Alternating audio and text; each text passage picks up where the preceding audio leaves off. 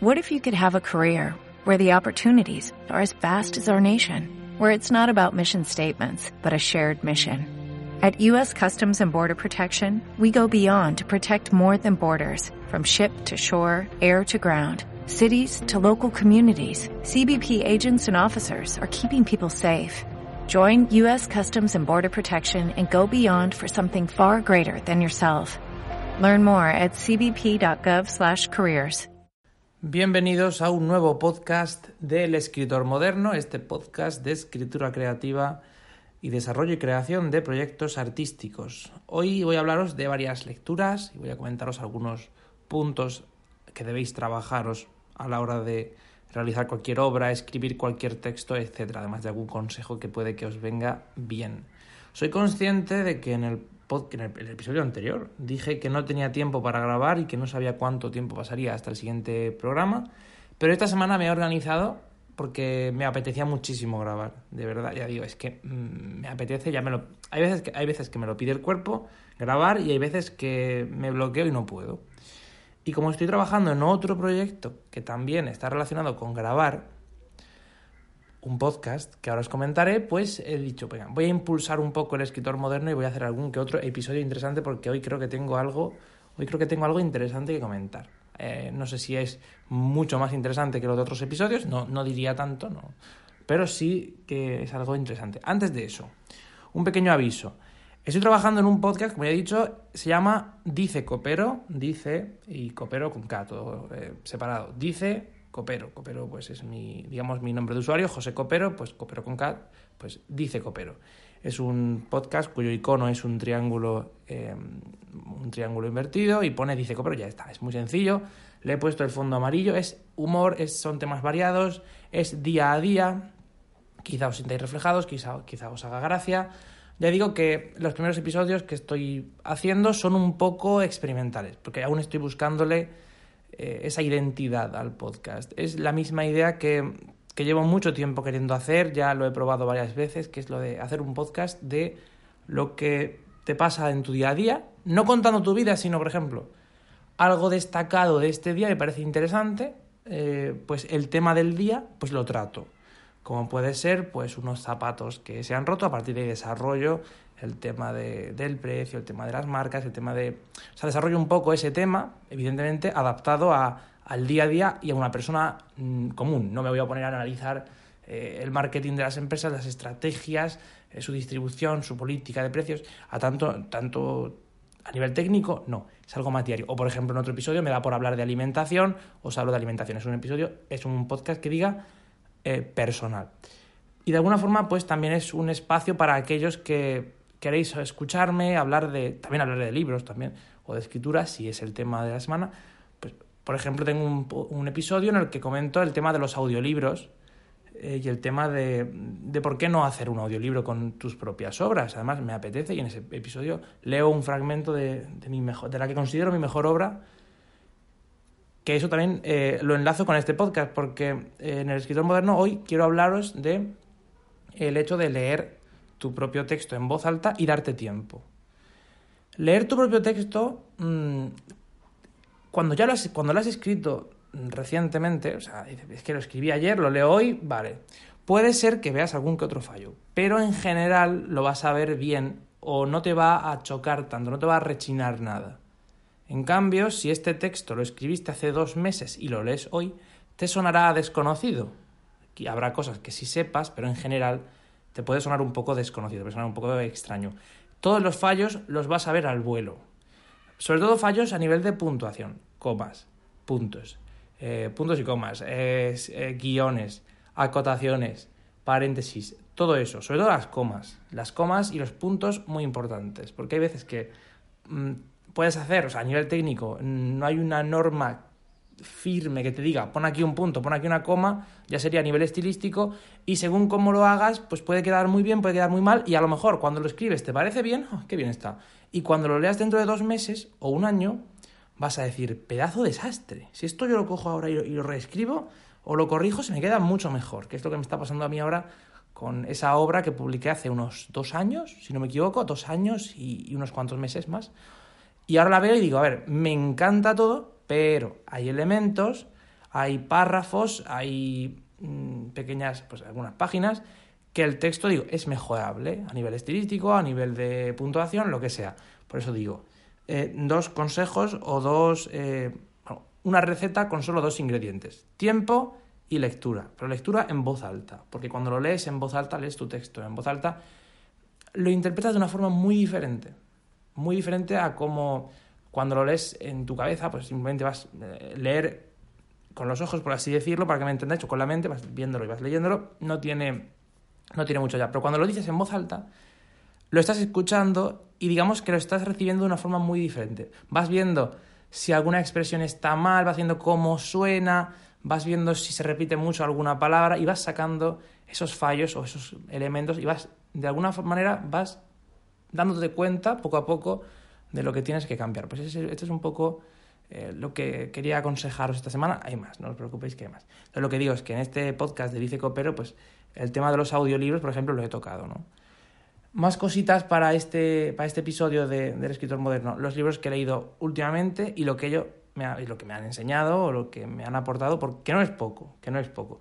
Y debería comenzar con Cien años de soledad, Cien años de soledad de Gabriel García Márquez. Es un libro que en el instituto, como lee, no sé, eh, depende también del país, dependerá de, de, la comunidad autónoma, del centro y del curso, pues a lo mejor hay alguna obra que es lectura obligatoria, a lo mejor no. En mi caso, en bachiller fue obligatorio leer eh, El amor en los tiempos del cólera, pero esto es obligatorio, pero lo, lee quien quiere. Hay gente que lo lee, hay gente que no lo lee, hay gente que lo lee y no se entera, y luego estoy yo que me entero, pero cuando me comentan la obra en clase, la profesora nos va, nos va indicando, nos va dando sus... Eh, mira, os habéis fijado en la forma en la que se narra este aspecto de forma tan visual, en el realismo mágico, no sé qué. De alguna manera entiendes mejor la obra y al leerla te gusta más. Porque cuando entiendes algo y lo puedes comprender y sacas un poco de, de, su profundidad, cuando puedes sumergirte en ese proyecto, pues te gusta mucho más. Eso también hace que un escritor pues eh, tenga buena autoestima con su obra, piense que es muy maravillosa, piense que es genial y luego cuando la lee otro dice, bueno, está bien o, no, pero desde luego maravillosa no es, porque el, el, autor se mete mucho más en esa profundidad, que muchas veces es una profundidad para uno mismo.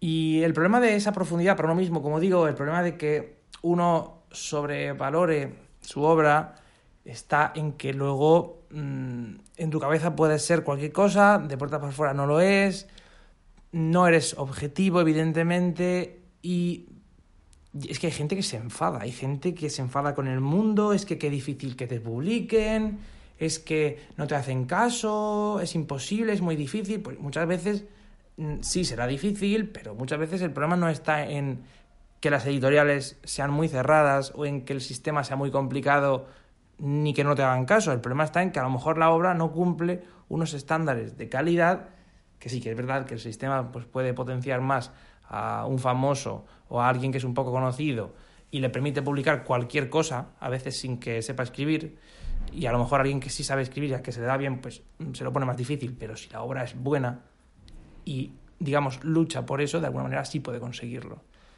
Lo que digo, puede ser una obra maravillosa para ti, pero puede no serlo para el resto de personas. Entonces, eso es algo a tener muy en cuenta, como digo. He leído Cien años de soledad, lo que decía, con su realismo mágico, con su todo.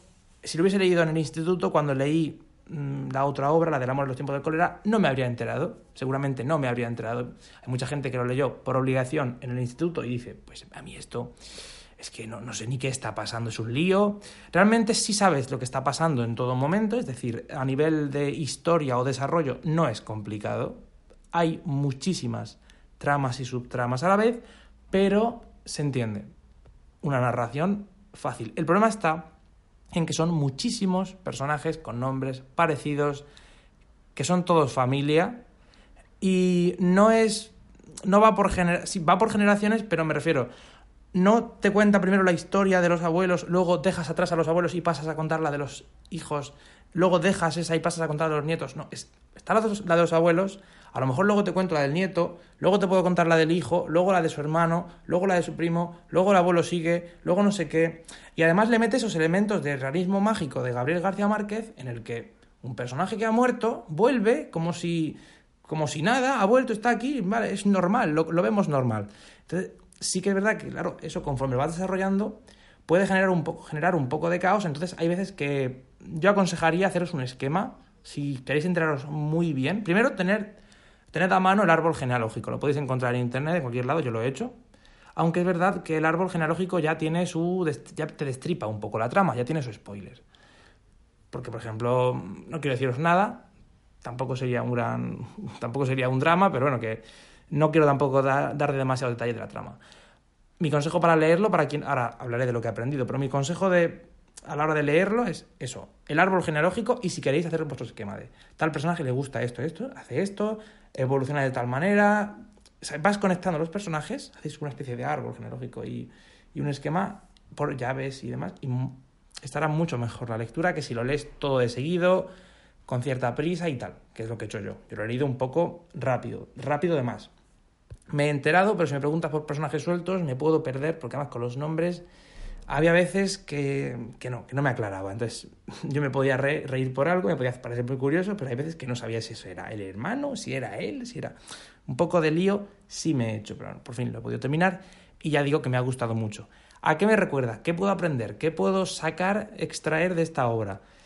Lo primero a lo que me recuerda es a los Sims. En los Sims tú tienes una casa, claro, esto es un, sí que habla de la ciudad, de Macondo, tal, pero al fin y al cabo es todo podría ocurrir en la casa, porque sí hay otras casas, pero es como la ciudad de los Sims. Si habéis jugado a los Sims, es, muy típico en escritores el haber jugado a los Sims o probar los Sims eh, para ver un poco esas relaciones, esa evolución psicológica, con un pequeño juego, un pequeño experimento, puede estar muy bien. Cualquier juego de los Sims, tanto los Sims 1 como los Sims 4, 2 o 3. A mí me recuerda concretamente a los Sims 3, que es al que más he jugado en mi vida. He jugado mucho al 1, pero a los 3 con todas sus expansiones. Y ese realismo mágico me recuerda mucho a los Sims 3 criaturas sobrenaturales, pero también a otras, a otras expansiones. Y claro, ver que empieza con la historia de los abuelos y que, y que eso luego deriva en, mira, tienen hijos, que a su vez tienen nietos, que puedan volver de la muerte, que haya pociones o que haya gitanos, que haya no sé qué, que haya no sé cuántos. Eh, el pueblo, las relaciones, que se mueran unos, que tengan muchos hijos, que sea todo tan absurdo, me recuerda a mis partidas en los Sims, porque yo era capaz de coger un personaje, tenerle mucho cariño, dejarlo vivo infinitamente, y mientras tanto que el resto de, miembros de la familia fueran creciendo, fueran muriendo, fueran teniendo hijos. Entonces, no, es, no era raro en los Sims que una persona se juntara con su bisnieto o, o posterior. Y también me recuerda mucho a los Sims porque empiezas con mucho cariño con el primer personaje, a los hijos le tienes un poco menos, a los nietos menos, y conforme vas avanzando en las generaciones, te da igual lo que les pase. A mí me pasa con 100 años de soledad que los últimos personajes, los, bisnietos y en adelante, a mí ya me dan igual. Es que me caen mal y digo, me caen mal, pero es que no me interesa tu vida porque mi generación, yo ya soy viejo en el libro, mi generación ya hace tiempo que murió o debía haber muerto. Entonces no me siento yo representado con cinco generaciones después, aunque realmente en la historia, a nivel histórico, por así decirlo, o a nivel de línea temporal, no cambia mucho. No es como eh, la distancia que puede haber entre una persona que se crió en los 50 o en los años 40 eh, incluso, con respecto a una que se cría ahora, que hay un abismo increíble, eh, todo a nivel de sociedad, a nivel de, de prácticamente todo en Macondo, en este, digamos, periodo, en esta línea, lo que hace el abuelo lo puede hacer el nieto, lo puede heredar de alguna manera. Entonces, es muy parecido. Hay una evolución, evidentemente, en la sociedad y demás. Pero me parece muy curioso por eso, por el tema que a mí me recuerda mucho a los Sims, entonces se me ha hecho más divertido. Luego, la forma en la que Gabriel García Márquez juega con todo, es que juega con todo, es que le da igual, le dan igual las normas, o sea, lo narra todo de forma muy breve, porque son muchísimas historias, y no se, no, no se pone a describirte demasiado. No, no, es, no describe. No, no, te va a poner cuatro o cinco páginas para hablarte de una corbata, como siempre decimos. Va hacia adelante. De hecho, en una página te puede haber dado la vuelta a la historia, y a lo mejor no te has dado cuenta. Pero a la vez se permite tomarse más tiempo. En algunas escenas juega con los personajes, las relaciones entre ellos, cómo evoluciona, su mentalidad, su evolución psicológica. Ya digo, a través de generaciones. Y además mete ese elemento mágico, ese elemento fantasioso, y lo hace de una forma muy divertida. O sea, es que tenéis que verle. Yo, si sois escritores, como siempre digo, cuanto más leáis, mejor, porque al final, eh, para saber escribir yo creo que hay que saber leer. También debes eh, aprender a escribir, que es una habilidad en sí misma, pero lleva implícito leer. Entonces, Gabriel García Márquez, Cien años de soledad. ¿Clásicos? Sí, pues léelo, lee todos los clásicos que puedas. Yo, la verdad es que lo leo por eso. O sea, lo empecé a leer porque es un clásico, porque me lo recomendaron, porque sé que es de esos libros que merece la pena leer y también por la curiosidad que podía tener. Y realmente me parece que sí, que es realmente de esos libros que si quieres ser escritor o te gusta realmente leer, pues tienes que haber leído. Que luego te puede gustar más, te puede gustar menos, pero yo la verdad es que sí, sí que lo aconsejo. Pero ya digo, no es el único que he leído desde el anterior podcast, el anterior episodio, que fue hace una semana, fue la semana pasada, pero he leído varios. También he leído, bueno, Cuenta atrás, de David López Sandoval, es poeta, fue profesor mío en el instituto, de hecho, gracias a él estoy donde estoy, porque yo en... Esto es una confesión que hago. Morfología y sintaxis yo llevaba un nivel cero, o sea, no sabía nada. Había durante muchos años eh, pasado de las clases, yo iba, yo siempre asistía. Yo asistir en asistencia, daba igual que era huelga, lo que sea, yo iba. Ir, iba. Ahora, mm, estar atento, pues escuchaba, pero no me enteraba, y estudiar jamás. Entonces, en cuarto de, de la ESO, en cuarto de secundaria, pues después de tres años de no hacer nada, me dio este, este profesor y a partir de ahí aprendí. Eh, me motivé, fíjate que había otros que decían, madre mía, es que es muy duro, pero a la vez tampoco, no sé, a mí me encantó, o sea, yo, mm, eh, tanto su actitud como la forma en la que me lo explicaba, lo explicó todo, de forma sencilla, de principio a fin, y ya está. Y no tuve que volver a estudiar ni morfología ni sintaxis. Yo no es que sea el mejor en morfología ni sintaxis, de hecho no podría explicársela a alguien, pero a la hora de escribir Mm, gracias a esa base que construí ese año con él, bueno, esto no tiene nada que ver, ¿no? Pero bueno, lo que digo, que en secundaria, por ejemplo, como conclusión sacaría que en secundaria, con un, año em, en el que dieras las cosas bien, podrías ahorrarte, o podrías ahorrar mucho tiempo. Realmente son cuatro años que sí que tienen muchas materias y asignaturas importantes, pero son cuatro años en los que en muchas asignaturas no avanzas prácticamente y si las explicas bien y si el alumno realmente tiene interés, podría aprenderlo en mucho menos tiempo y ahorrarle años de su vida.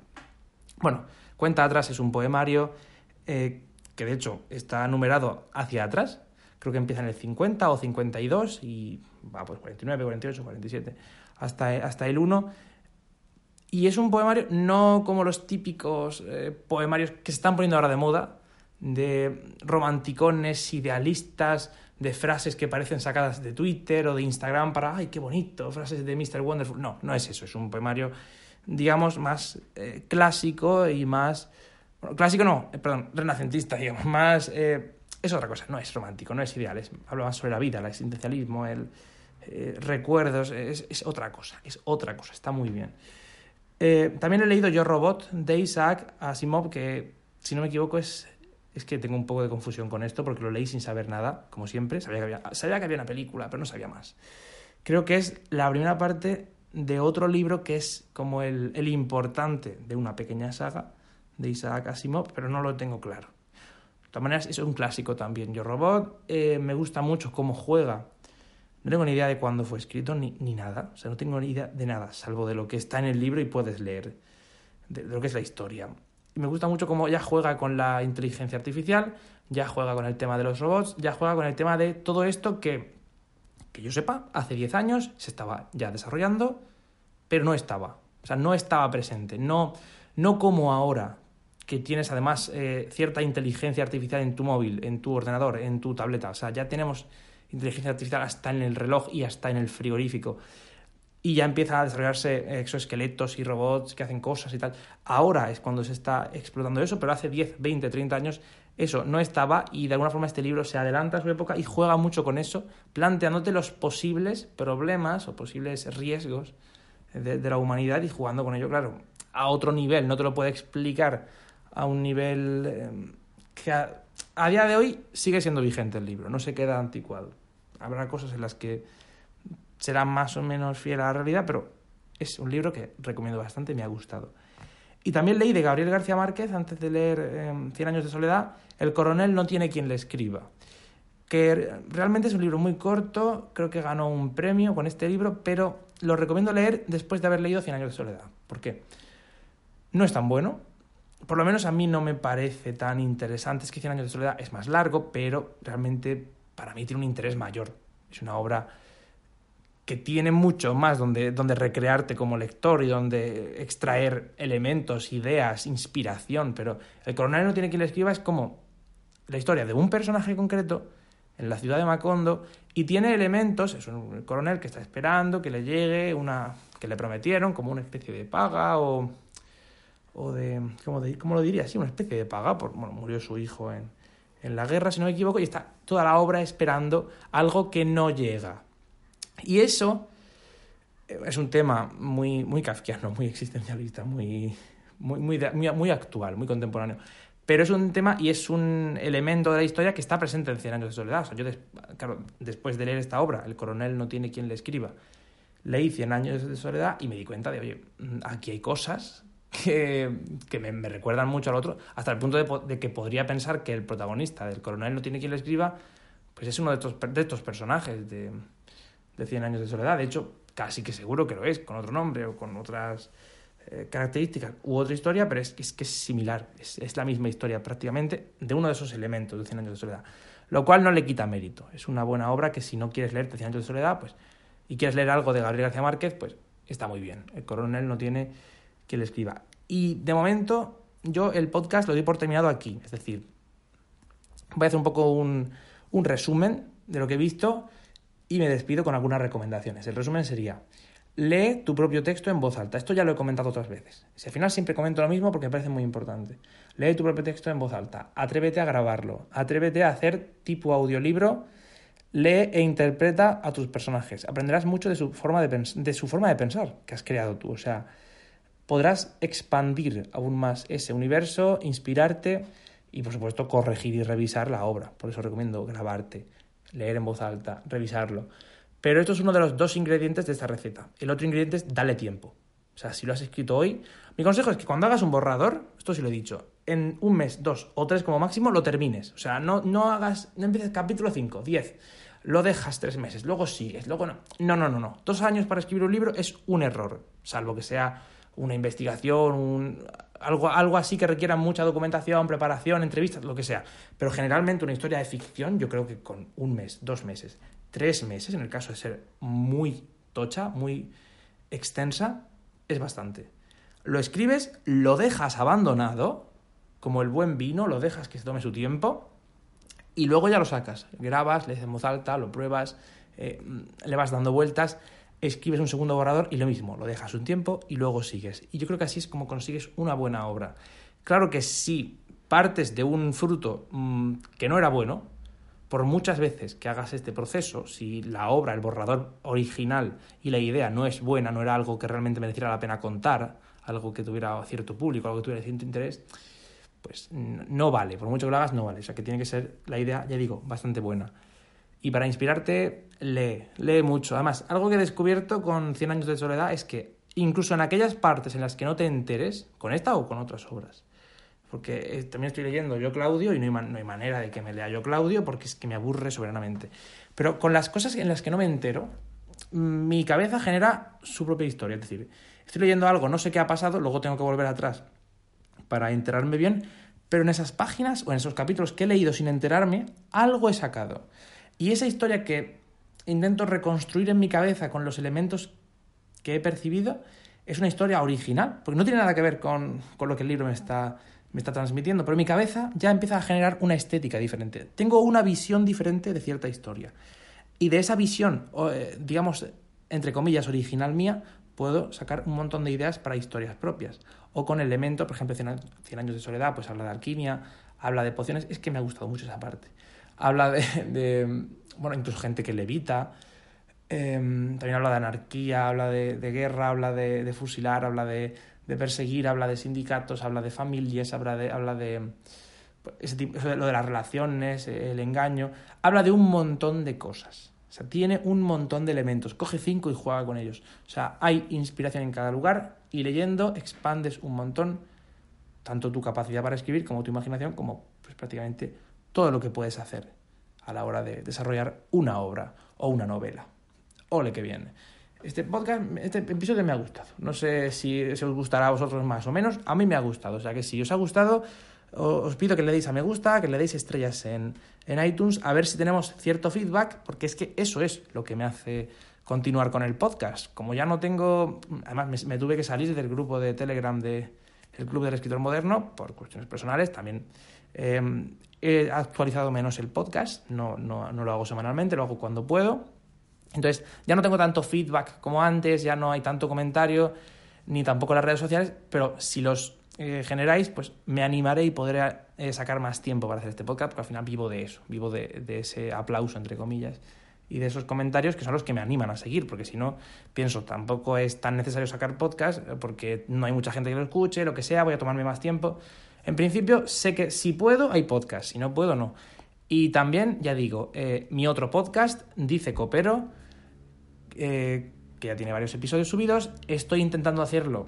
Esto no es una promesa, pero lo estoy haciendo casi a diario los días que me apetece, pues oye, un podcast que subo unos 10, 15 minutos, puedes tomarlo como reflexión, como pequeña broma, como pequeño monólogo y no juzgues eh, el podcast por los primeros episodios porque están buscando un poco su identidad. Son pequeñas píldoras que lanzo al mundo, comentando temas, bromeando, haciendo un poco el tonto. Realmente a veces me hago, me hago un poco el tonto, juego en el sarcasmo, a veces toco temas más serios. Un poco ese, programa, ese programa de variedades que, que no deja de ser personal a la vez que una conexión con el oyente y con vosotros, también los eh, oyentes del escritor moderno. Dice Copero en iTunes y por supuesto también en iVoox. También tenéis el podcast de Netflix a la carta y el podcast de iosmac.es. En el de Netflix a la carta tenéis todas las series, películas, toda la información sobre el nuevo, sobre el catálogo de Netflix, sobre lo nuevo que llega y también sobre lo que se va y lo que deja de estar disponible, aparte de otras noticias relacionadas con este servicio tan popular. Y en el podcast de iosmac.es, así como en el blog de iosmac.es, todas las noticias, toda la actualidad, toda la opinión y todo lo necesario para estar al día de los productos de Apple y de lo que rodea a esta empresa. Soy José Copero, arroba José Copero en Twitter, arroba José Copero en Instagram, si quieres seguirme ahí, que es una red un poco más personal, pero si por lo que sea quieres seguirme, pues adelante. En Twitter sí que os aconsejo si queréis estar al día de todo lo que hago, y me despido hasta la próxima. Un verdadero placer. Realmente si lo hago así, yo podría hacer podcast más a menudo porque es que lo estoy disfrutando mucho. Como con el podcast de Ice Copero, que lo estoy disfrutando muchísimo. Hasta la próxima. Adiós.